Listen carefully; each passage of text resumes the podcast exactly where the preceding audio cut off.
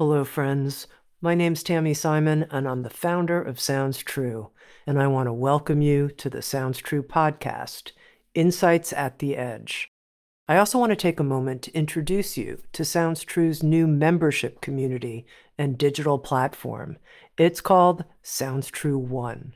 Sounds True One features original, premium, transformational docu-series, community events, classes to start your day and relax in the evening, special weekly live shows, including a video version of Insights at the Edge with an after show community question and answer session with featured guests. I hope you'll come join us, explore, come have fun with us, and connect with others. You can learn more at join.soundstrue.com. I also want to take a moment and introduce you to the Sounds True Foundation, our nonprofit that creates equitable access to transformational tools and teachings. You can learn more at SoundsTrueFoundation.org. And in advance, thank you for your support.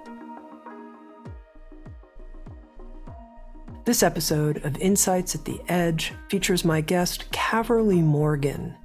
Caverly is a meditation teacher author, and a nonprofit leader. She's the founder of Peace in Schools, a nonprofit which has created the first four credit mindfulness class. It's called Mindful Studies, that's offered in public high schools. And we're going to be talking quite a bit about that.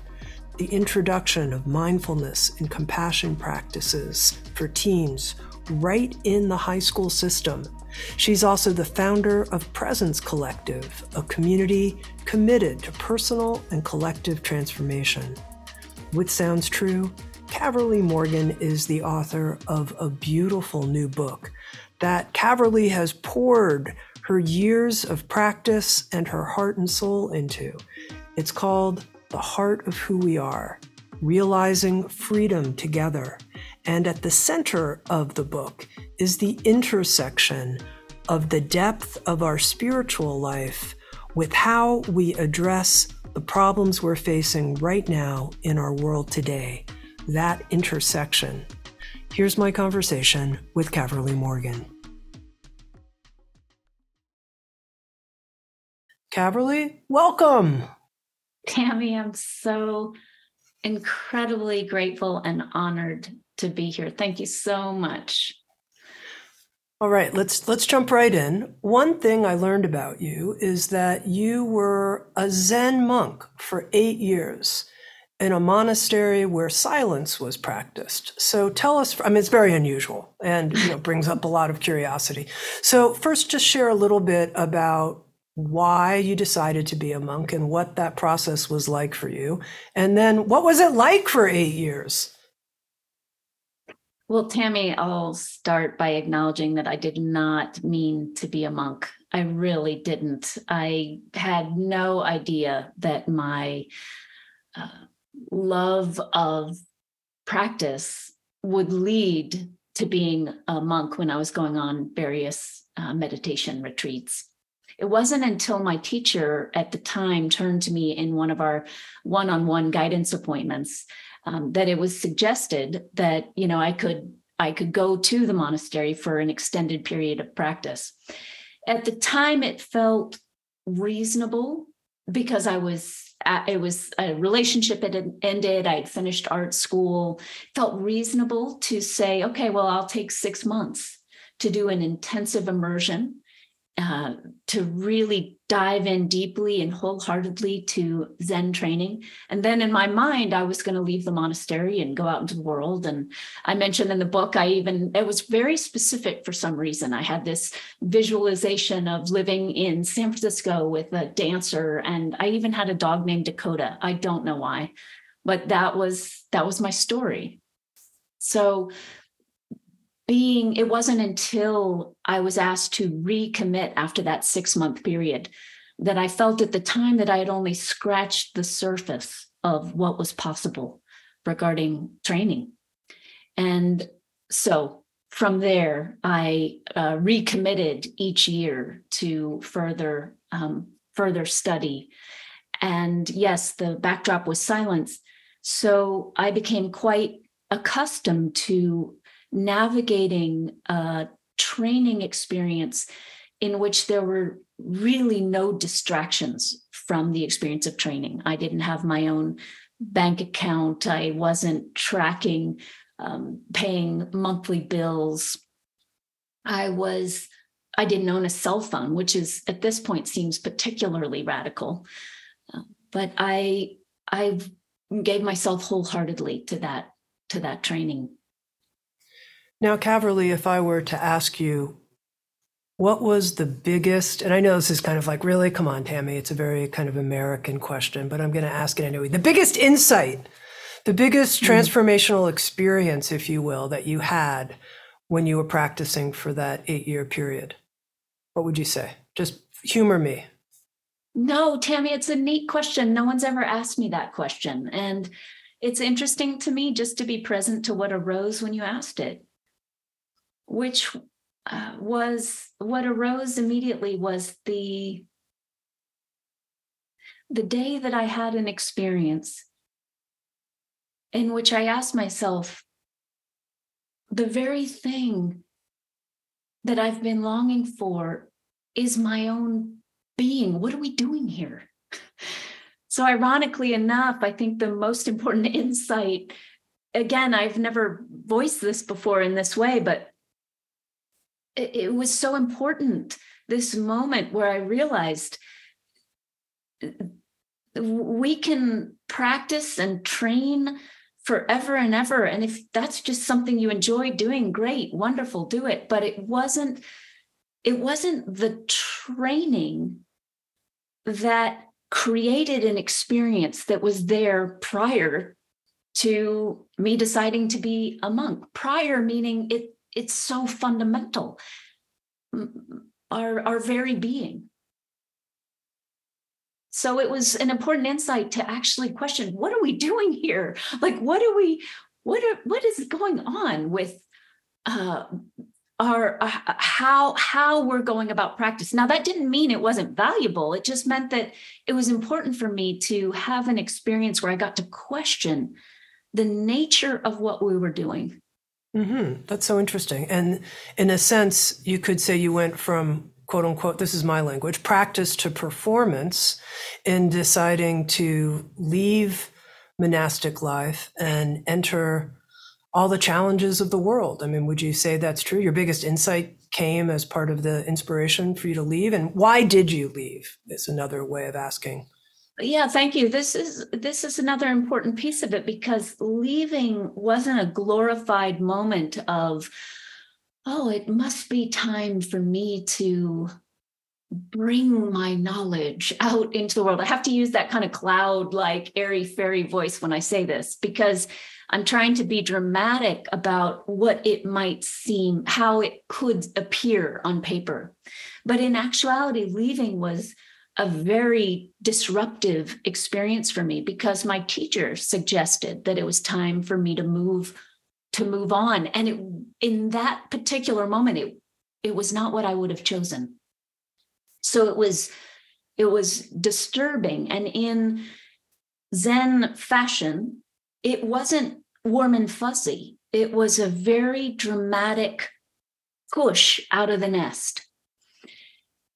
And i and i spent quite a bit of time i left the monastery and i went to you you might recall my dear friend paulus berensohn is in the book. He's he wrote the book finding one's way with clay. He's passed now but he was an artist in north carolina. And i i went i, I sort of fled to his home uh, and lived in his attic for a period of time while i maintained a monastic schedule and started to get my feet on the ground of the the relative world you know what what was i going to be uh, how was i going to be moving forward was a question that was not just a esoteric spiritual question. It was very practical. What am i going to do now? Okay so you were kicked out of the nest and you mentioned here you are you find yourself in the quote unquote relative world. So let's just get into it caverly because In the book, The Heart of Who We Are, correct me if I'm wrong, but it seemed to me that part of the working thesis of the book is expressed here in a sentence from the beginning where you say, I believe that true and lasting world change depends on knowing ourselves in the absolute sense. And that it's about knowing ourselves in the absolute sense that we can then apply to the challenges in the quote unquote relative world. And I'm imagining that many people are hearing these terms for the first time. What are you guys talking about? Absolute sense, relative world. There's both the absolute and the relative. I'm confused. Let's start there. What do you mean by these two terms? Thank you. Relative, that which is changing. Um, the the the relative world is the world in which I'm identifying as uh, a white cisgendered woman. Um, the relative world is the world in which I'm paying my bills. The relative world is the world in which things are coming and going, arising, passing, dissolving. The absolute is the ground of being out of which the relative appears, arises, exists. And the absolute is unchanging. So the absolute is that which is always present. And I don't and I don't mean present in a limited sense. Sometimes we think of present as this tiny little moment in between past and future, but we could say the absolute is beyond a construct of time. The construct of time exists in the relative. Okay, Caverly. So I'm I'm gonna just uh, track right with you and say as a as an advocate for the listener, but also from my own experience as a spiritual journeyer. I know things come and go, impermanence. I get it. You know, emotions come and go, thoughts come and go, bodies come and go, the weather comes and goes, all these things come and go. What is unchanging? Question mark. I'm not so hmm. sure. I'm not so sure. Like, I mean, of course, I hear people talk about it all the time, the eternal, you refer to this, uh, that which doesn't change, using the Buddhist term, the unborn. How can you help us right here in this moment know in our own experience that which doesn't change? So we can say, I'm tracking with you, Caverly, I'm right with you. Well, I'm going to borrow an image that I found very useful the first time I heard it from the meditation teacher, Rupert Spira and it was the image it, what he did is he guided a student through a few questions. And so again i'm going to borrow those questions and and invite us in this moment to ask what like visualize for a moment. I'm going to riff off what rupert did a little bit. I don't remember going into this much of a guided imagery but for play i'd like to do that now. So visualize for a moment yourself when you were five years old how did it feel to be you in the world? And then jump to an experience. And, and if you're listening, track with me, if you will. Now visualize that you're 10, you know, roughly. Just imagine okay, in this experience, what does it feel like to be me?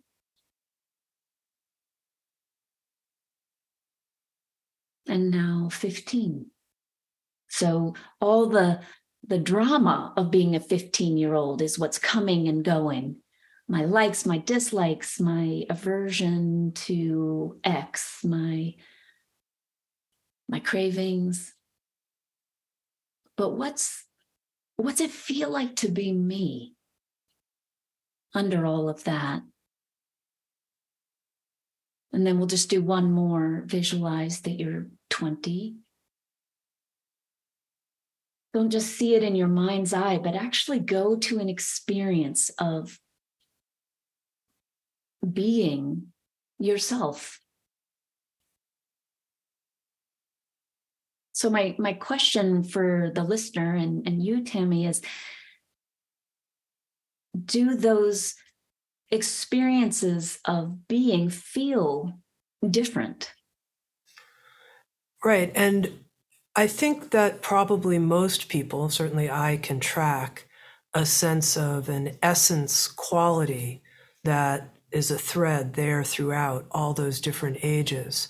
But the fact that it hasn't changed while I'm alive and incarnated doesn't necessarily give me confidence that I'm touching into something that's unborn that won't change upon my death. Maybe it'll be extinguished at the time of death. Mm-hmm. And really, you know, I'm, I'm pushing this, Caverly, because I think it's a core yes. premise of the heart of who we are is that what you're pointing people to do is first of all, realize this absolute in our own experience and then apply it, apply it to the changing circumstances of the world that are weighing on so many of us. But the, the first part is that we actually know this. So I want to, I want to see if we can touch in even deeper. Yes, thank you. I think it is important. And one of the reasons I think it's important is otherwise, so many of the tools I offer in the book, so many of the contemplative technologies could be viewed as simply self improvement practices. And that's not bad and it's not wrong, but it, the book is meant to guide us beyond the tendency to improve a sense of self that we actually aren't pausing to question because we're busy improving it. And so, what you're pointing to is how can we trust that there is truly something beyond this sense of separate self? And is it possible that this sense of self, that, that what's beyond the sense of self, is actually timeless? We, so, first about that question, I want, I think it's very important to name, I don't know. I'm I'm speaking from my own direct experience, but I don't, I think it's important to acknowledge this isn't something that even the Buddha ever, ever, he invited everybody to go to their own direct experience. That's the best way to say it. He, he, he always underlined, don't just trust my words. So, so the words are there. And what I hope to do with a body of work like this book, The Heart of Who We Are, is to have page after page invitation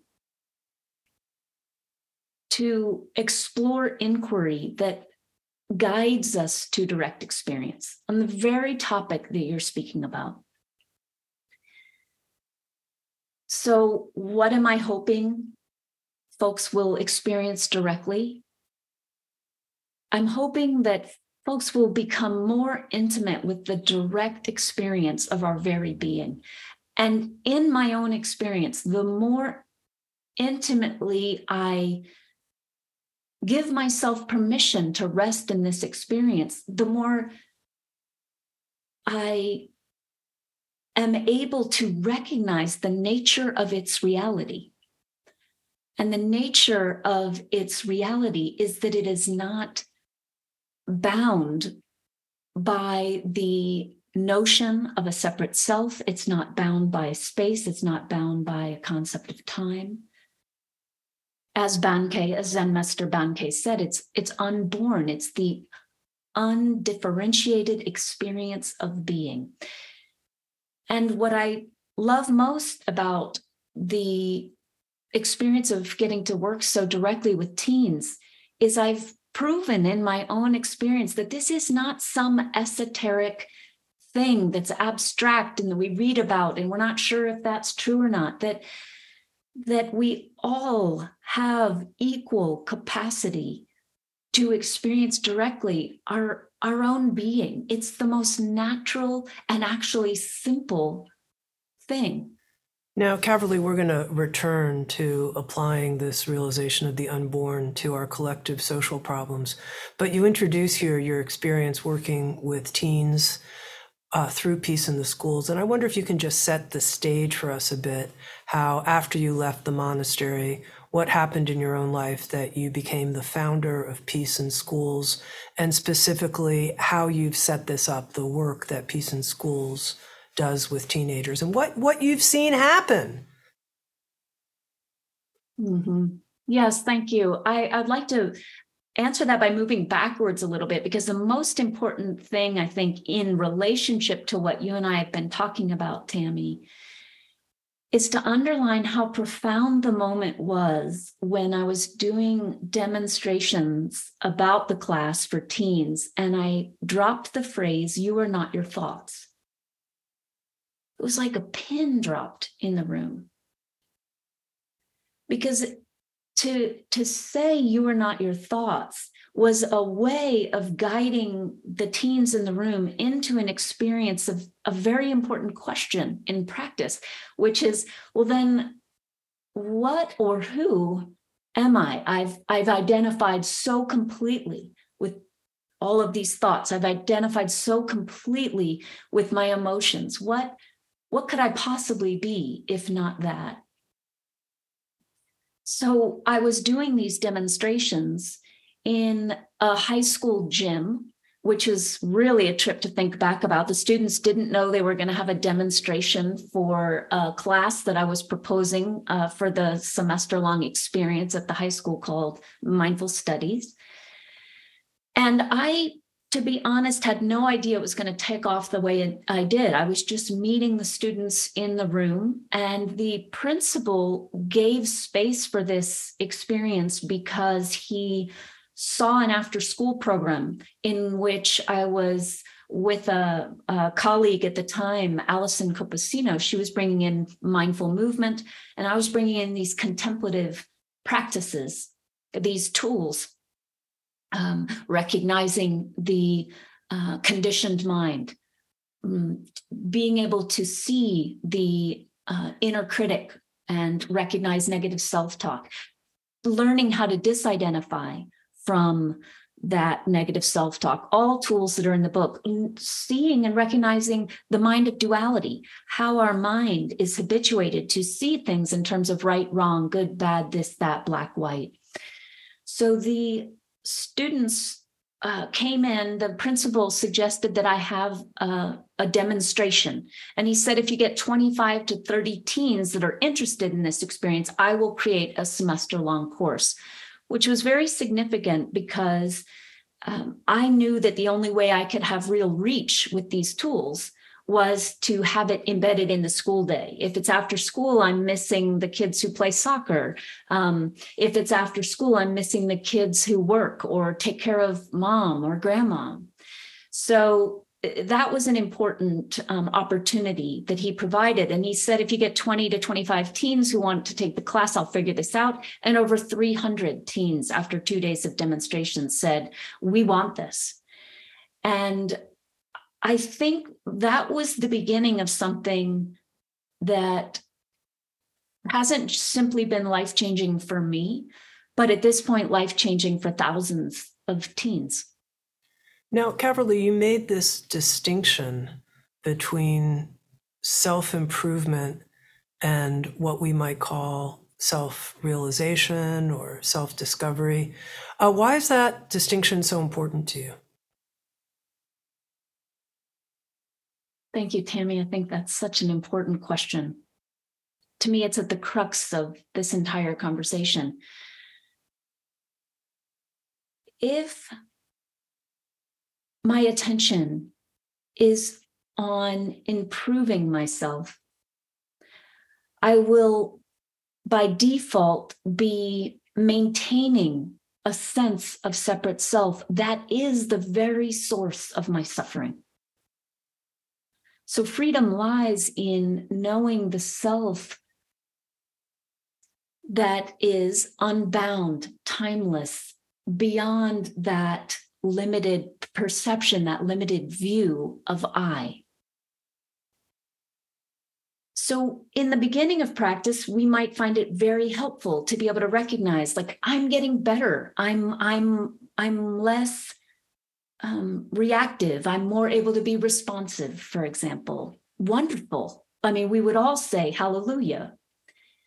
So, that is by no means bad or wrong we will still stay in a context of trying to improve something that doesn't exist, however, if we don't make the turn to that more primary question I put forward, which is who am I? What am I? What is it that is longing to know my inherent wholeness? What, what is that? And what is it like to trace that longing back to its source? And that's where our real happiness lies in knowing who we truly are and in specifically knowing the heart of who we truly are. By heart, of course, I'm not talking about the organ.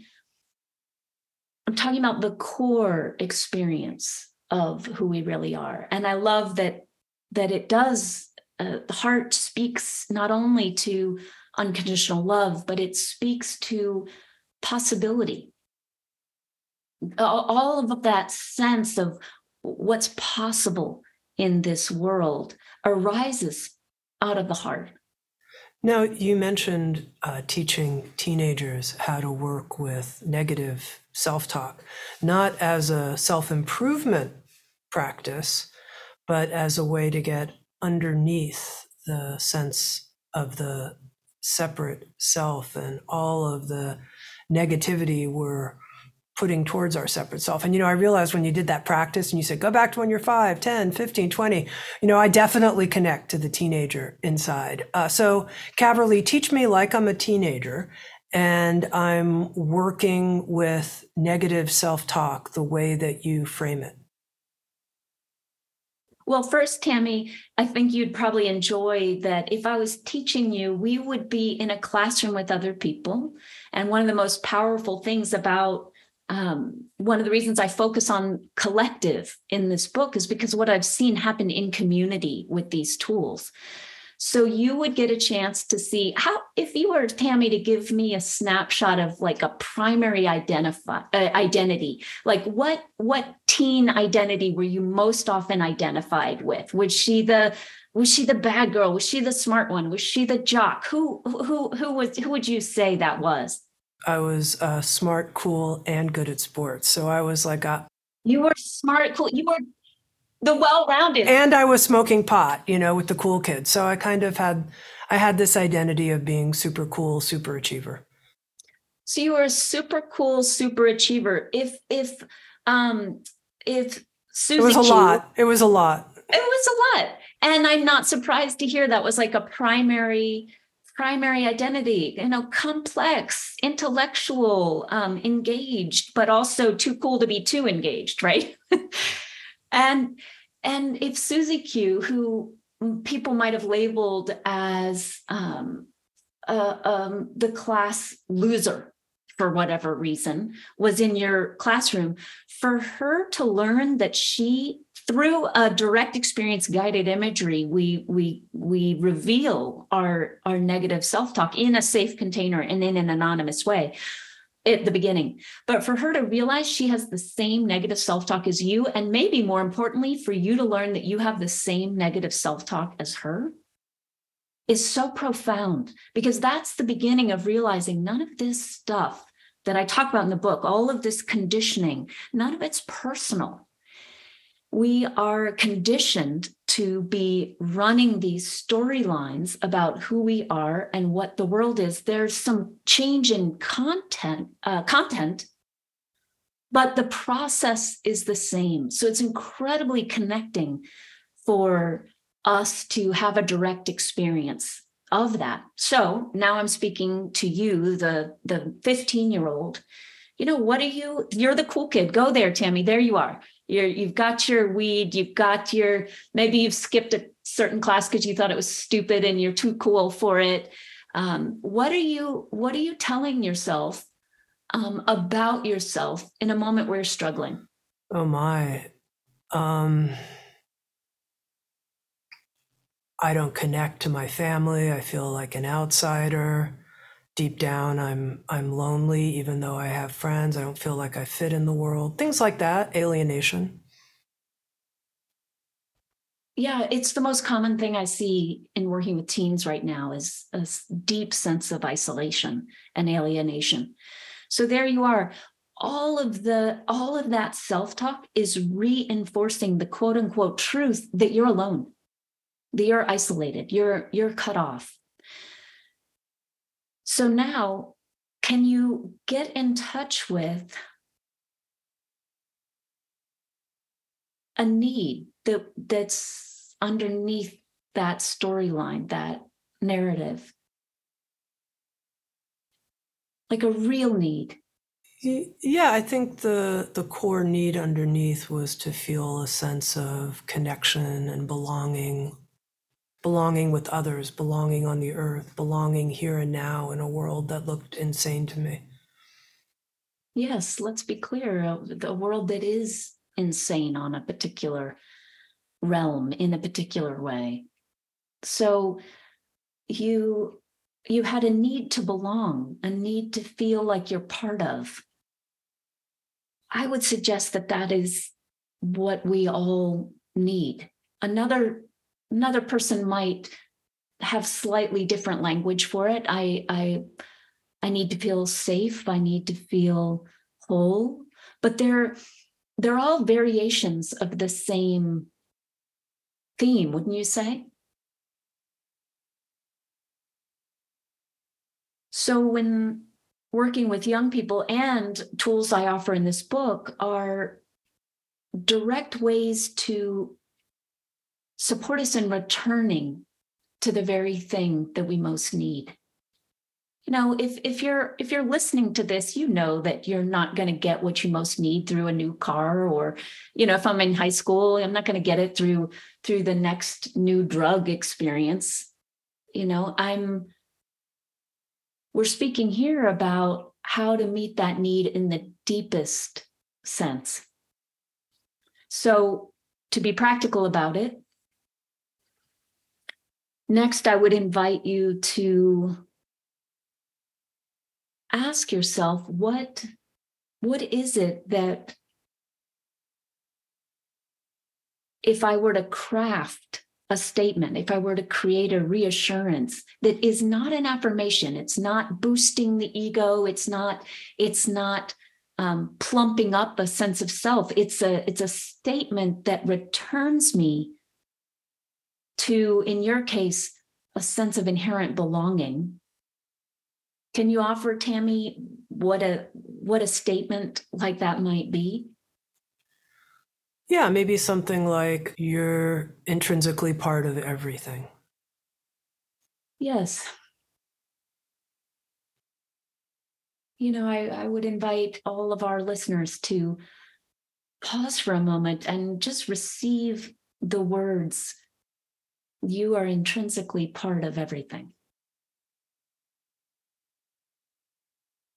If we're offering reminders to ourselves like this, we're, we're not, again, plumping up a sense of separateness that just furthers the notion of the, the very isolation that you are able to name creates suffering for you. We're using a practice to return us to the very nature of our being, to the thing that we most long for, to the source of our happiness. And when you practice with this enough, and I've seen this very directly, I'll just go back to speaking um, about teens when I watch teens practice with unconditionally loving reassurances throughout the semester, I see incredible shift based on the the landscape out of which everything else is happening change. So if the landscape, let's say I'm just trying to become a better person, but the landscape is a constant reassertion of the notion that I am a separate self, again, I'm just going to keep suffering and suffering and suffering and changing outfits, changing costumes within the dance of suffering.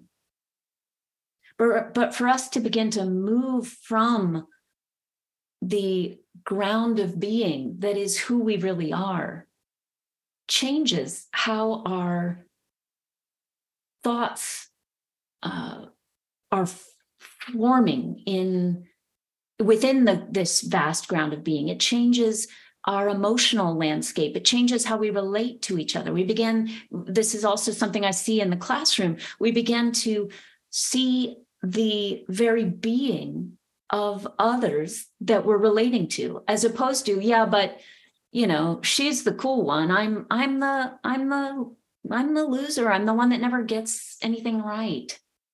She's Tami over there. She's the she's the cool one. We we begin to connect and i like to speak about it in terms of essence to essence.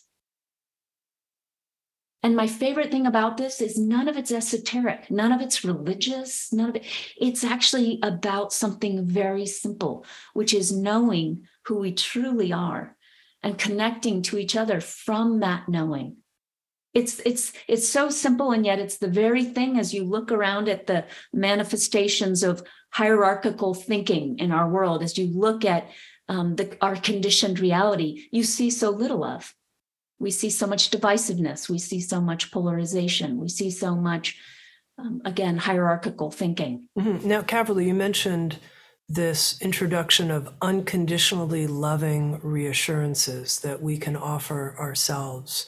Can you can you share some more examples of that and and how you see people working with that? Yes. Because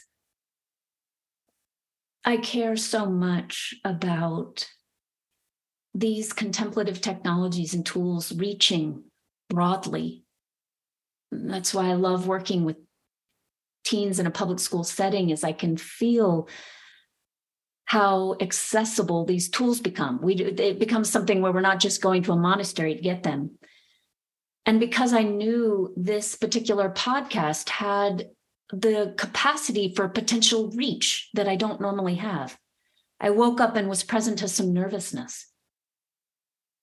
You know, the self talk something along the lines of, oh, I really want to get this right. I want to be effective as a teacher. I want to, I want to reach people. I want people to have what I've had the opportunity to have through working with these transformational tools. And it was such a relief this morning as I was lying in bed without any prompting to just hear the voice of, I love you. You've got this. You will speak from the heart because this is this is what you do. You you know how to love. And you don't have to be perfect. You don't have to be articulate in just the right way. You don't have to sound smart. You don't have to get it right you can show up and love, and that'll be enough. That's a, a beautiful personal example. And you write in the heart of who we are that perfectionism uh, is a challenge that you yourself uh, have have had to work through as part of seeing how you separate off yourself. And I wonder if you can share more about your journey through perfectionism, and specifically not as a self improvement practice, but as a discovery of essence practice. Yes. It took some time to see that this notion of perfectionism was actually not at all helping me quote unquote become a better person. In the theme of what we've been talking about today it was solidifying my sense of i'm separate. It was giving the inner critic a full-time job. And I, I want to be clear, I, I, I say that in past tense, but it's it's an ongoing practice to pay attention to the way in which that mindset seeps seeps in um, and and attempts to take over. It really it was it was when I began to learn more about how structures, oppressive structures on a societal level.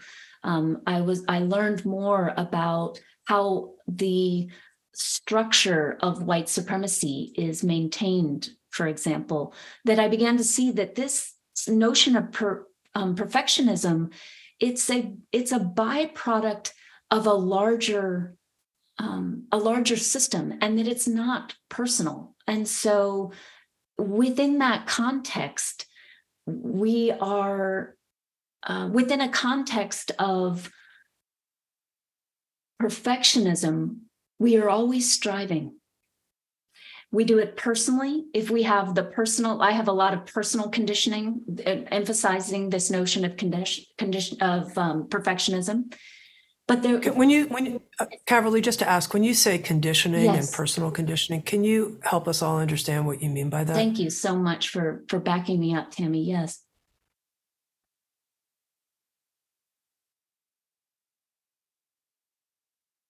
The unborn mind that you and I started the conversation speaking about is unconditioned. As I'm moving through the world, however, I'm often identified with a sense of separate self that has been conditioned or habituated to believe particular things, to think particular things, to act in particular ways.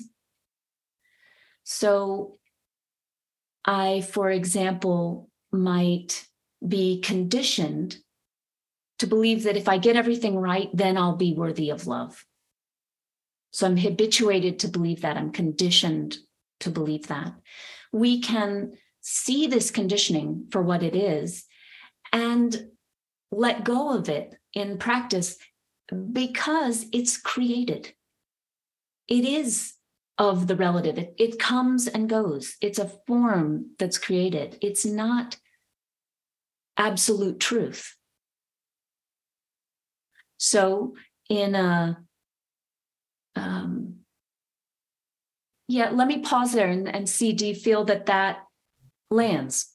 It does. It does. I think we can all see the conditioning of our own personality formation and how we adapted to this or that as a survival tactic in our family and constructed ourselves uh, in response to early inputs. So we created this conditioned, or you, you could say constructed self, and that your perfectionism was your version of that. I think absolutely I think, yes, yeah. on a personal level, and then yeah. within a white supremacist capitalistic culture, we're also collectively moving through the world from a conditioned sense of we need to be perfect or get things right. That's that's one of the qualities of that collective conditioning. So for example, if we had different collective conditioning, there there might be a different emphasis. But if you look at it, it's not just personal conditioning that says I should get things right, then I will be rewarded. We're doing it in a collective sense as well. So, one of the themes of this book is to take practices that can help us recognize personal conditioning, see through personal conditioning, let go of personal conditioning. We're also in this book making a link between applying these practices personally and applying them collectively. How can we undo some of the collective uh, distortion? We have personal distortion, we have collective distortion. It's actually not different. There's an intimate link there. But but because we live in an in a I me my type society, we approach spiritual practice from this self-improvement lens and we feel like I am going to apply these practices to me so I can be happier. So, what's it like to apply things not just personally, but also collectively? And then to even get the question what is the nature of this collective? What is the nature of the personal? It is the same nature. Well, let, let's talk about this, Caverly, because I feel like I have uh, a lot of agency over my personal life. I, have a, I can I can liberate myself potentially from my own personal conditioning. But when it comes to the collective, it it feels so big, so out of how I can uh, affect change. So help me understand because you're you're you're trying to show us it's the same process. It doesn't feel the same to me. Yes, I hear you. And actually, Tami, I don't know that I would see it as the same either if it had not been for what I've experienced through Peace in Schools. So, just one example, there are many, is as I mentioned, how transformation happens collectively in this context where the tools are being offered and, and people are moving through their experience of the tools together. I remember very um, clearly the day that I was supporting one of our teachers. This teacher is now actually our executive director, Janice Martolucci. She was teaching in one of the classrooms and I was coaching her. And she was a little I, I i trust that she won't mind me sharing this but she was a little triggered. She there was some there was some students in the class who she would have defined as um, class jocks who um, were from very conservative backgrounds and were saying things right out of the box that she felt um, created a less than safe environment for other people in the room. And she, as a gay woman, felt um, more than just a little put off by some of the behaviors that she was witnessing. These students, fortunately, uh, one of the things I remember saying to her is if we're not offering these tools for these students, then we're then we're not standing in our vision for true healing remembrance of our very being for all. This this this shouldn't just be for the students who um, are really drawn to um, already being able to live on behalf of their knowing that we're interconnected for example and these students fortunately exhibited, I think this also speaks to the teacher's um, relational abilities, but she was able to, to really show these students that she wanted him, wanted them there.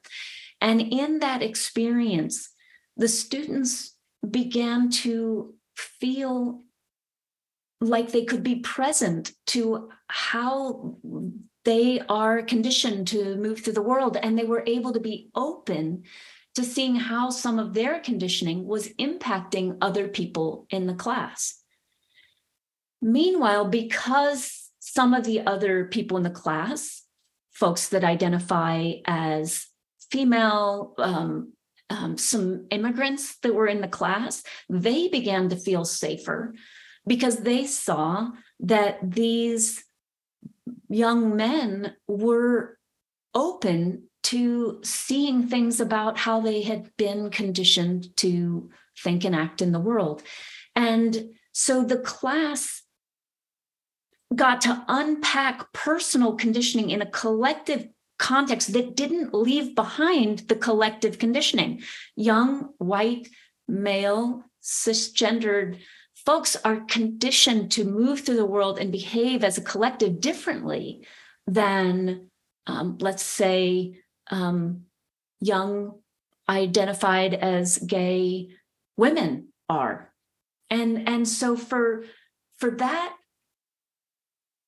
practice to get to happen in a setting together created an opportunity for the undoing of personal as well as collective conditioning. So the, the you know the personal conditioning is is a little bit um, again for most of us a little more accept, um, accessible easy to reach. I, I'm conditioned that in order to be loved, I need to be a helper or a people pleaser. Okay, I can I can work with that. But this again, this is working with that personal conditioning and not leaving out the collective conditioning while always keeping our eye on what's true, what's underneath this conditioning, what's beyond this conditioning, what's real.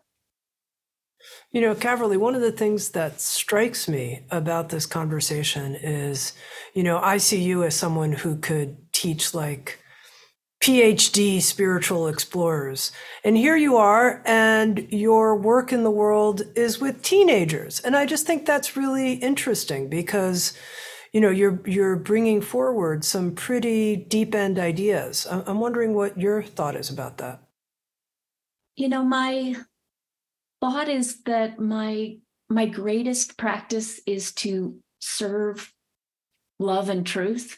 And this is just where life has plopped me. I really love teaching adults. I love leading retreats for adults. I love um, i love writing. I love reaching the adults in my life who like all of us.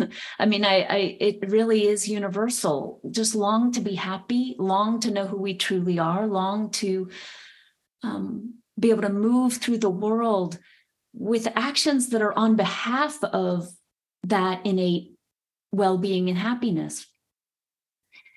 I also just happen to love young people. I feel blessed that I I have a kind of karmic wiring that makes it such that it's not hard for me to relate to teenagers. I talk to some people that are like, "Oh, that would be so intimidating for me to to walk into a high school classroom and and be sort of improvising with teens because the curriculum arose out of being in relationship with these teenagers. It wasn't some set thing.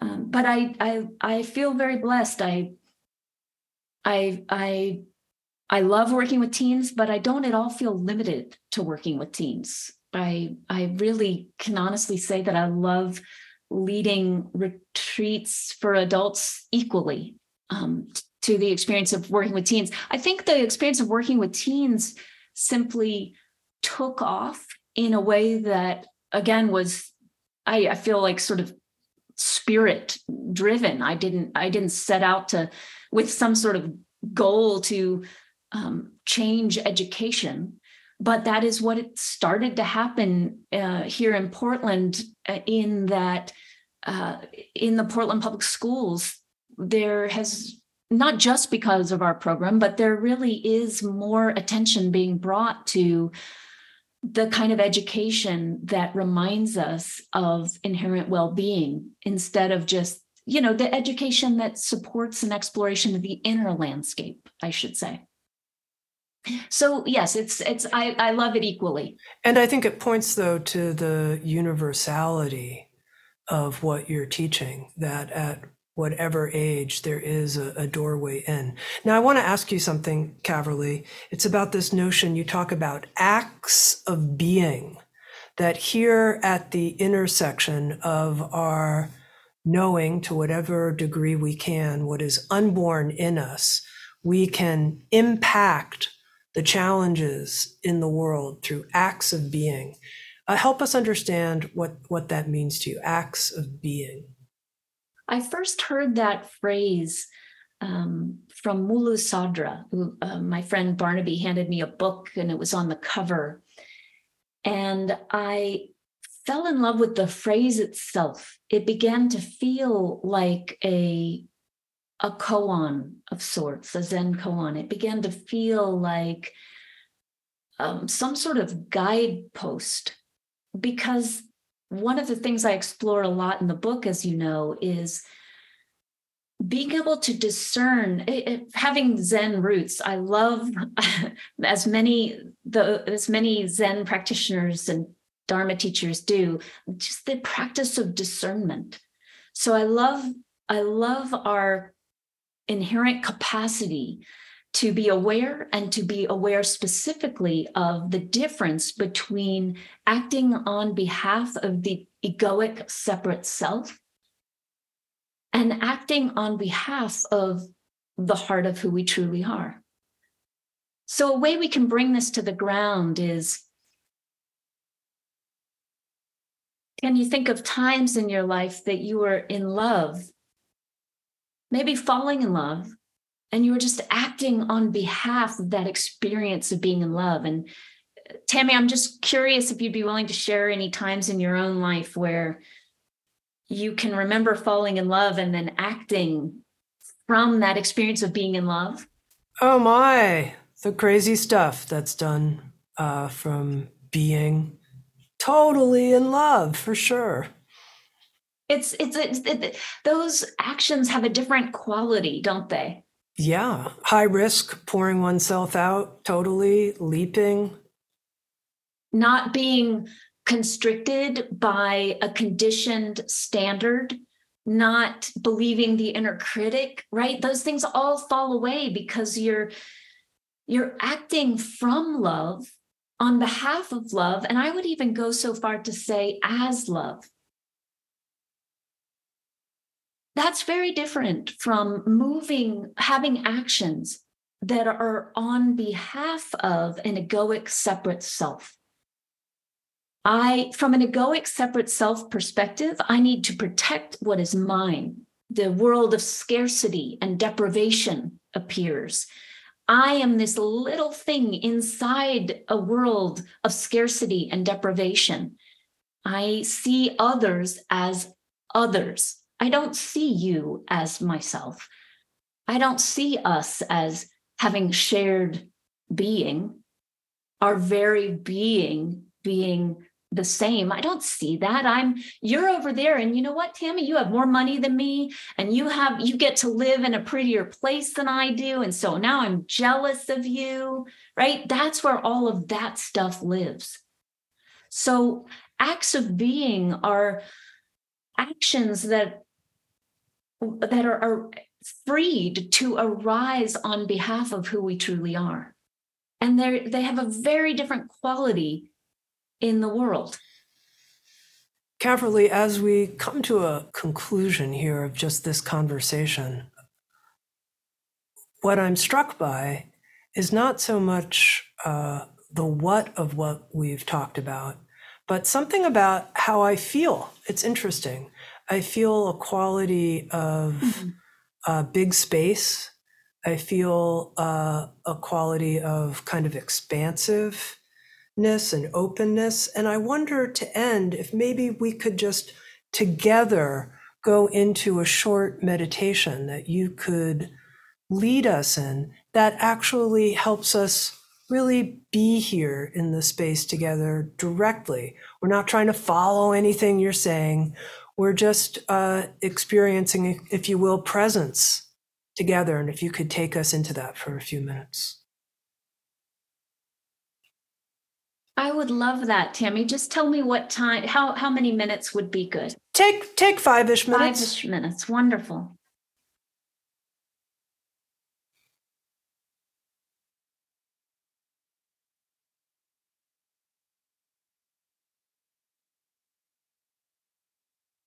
Not required, but I invite the listeners to place one hand on the center of the heart and one hand right where the ribs come in together to touch.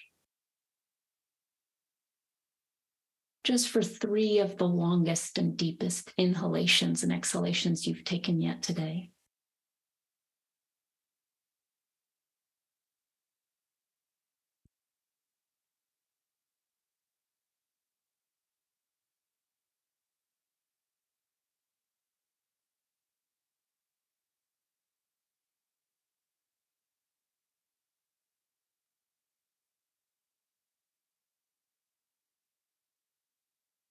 You've given the last hour.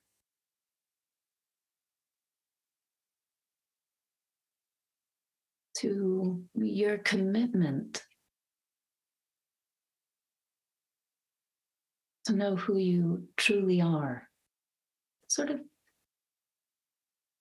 nourish that experience through listening to the kinds of conversations that happen on this platform.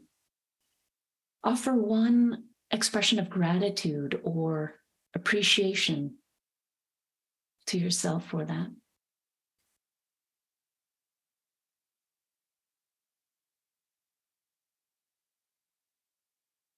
And then releasing your hands if you'd like to.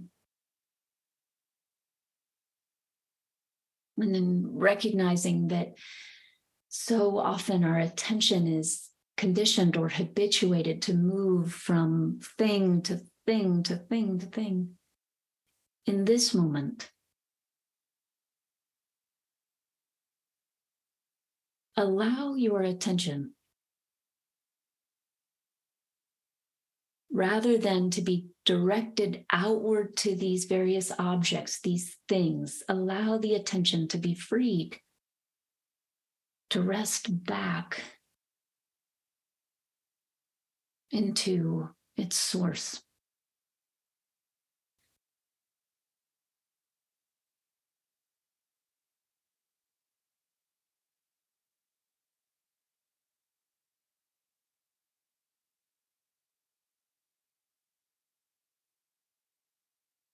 So if you think of a flashlight and the way the light of the flashlight lands on various things,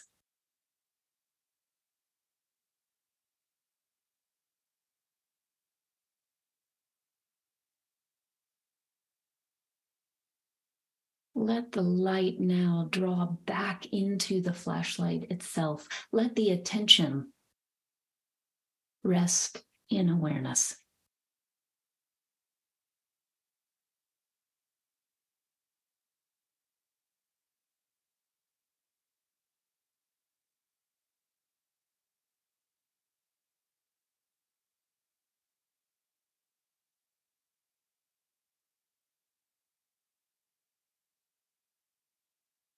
Of these few moments, we're giving ourselves permission to rest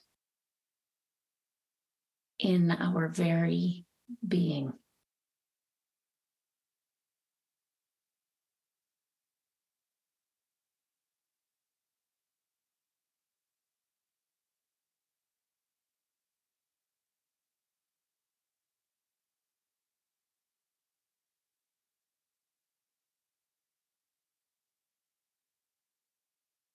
This brief meditation isn't about disciplining the mind.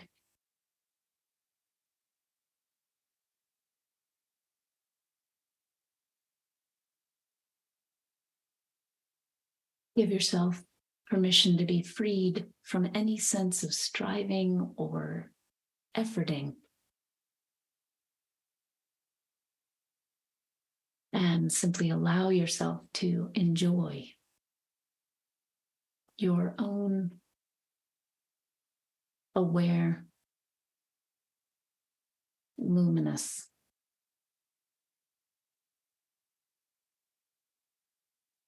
unconditionally loving, and unconditionally allowing being.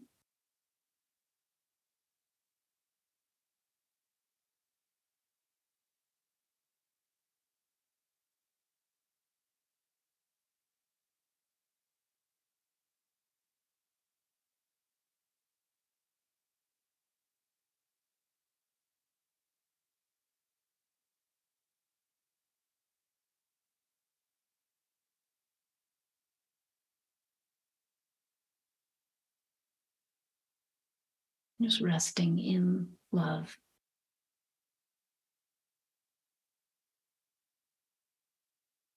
As love.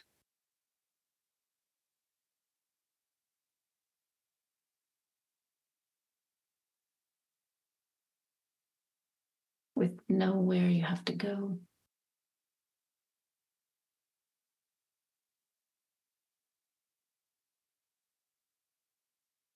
Nothing you have to do.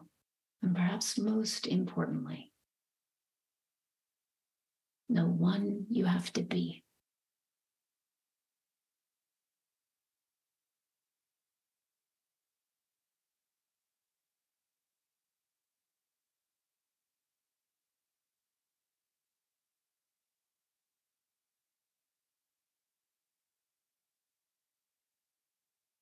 Just being.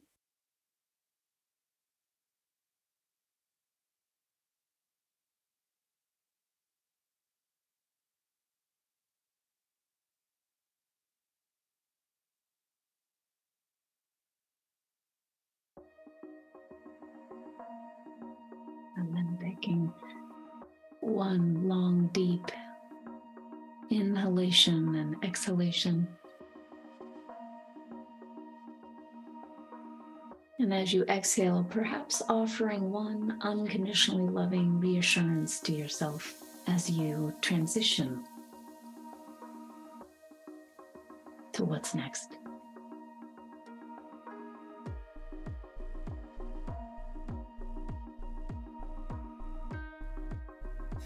Thank you, friends. Thank you, Caverly. Thank you. I've been speaking with Caverly Morgan. She's the author of the new book, The Heart of Who We Are Realizing Freedom Together. And if you'd like to watch Insights at the Edge on video and participate in after the show Q&A conversations with featured presenters and have the chance to ask your questions, come join us on Sounds True 1, a new membership community that features premium shows, live classes, and community events. Let's learn and grow together. Come join us at join.soundstrue.com. Sounds True, waking up the world.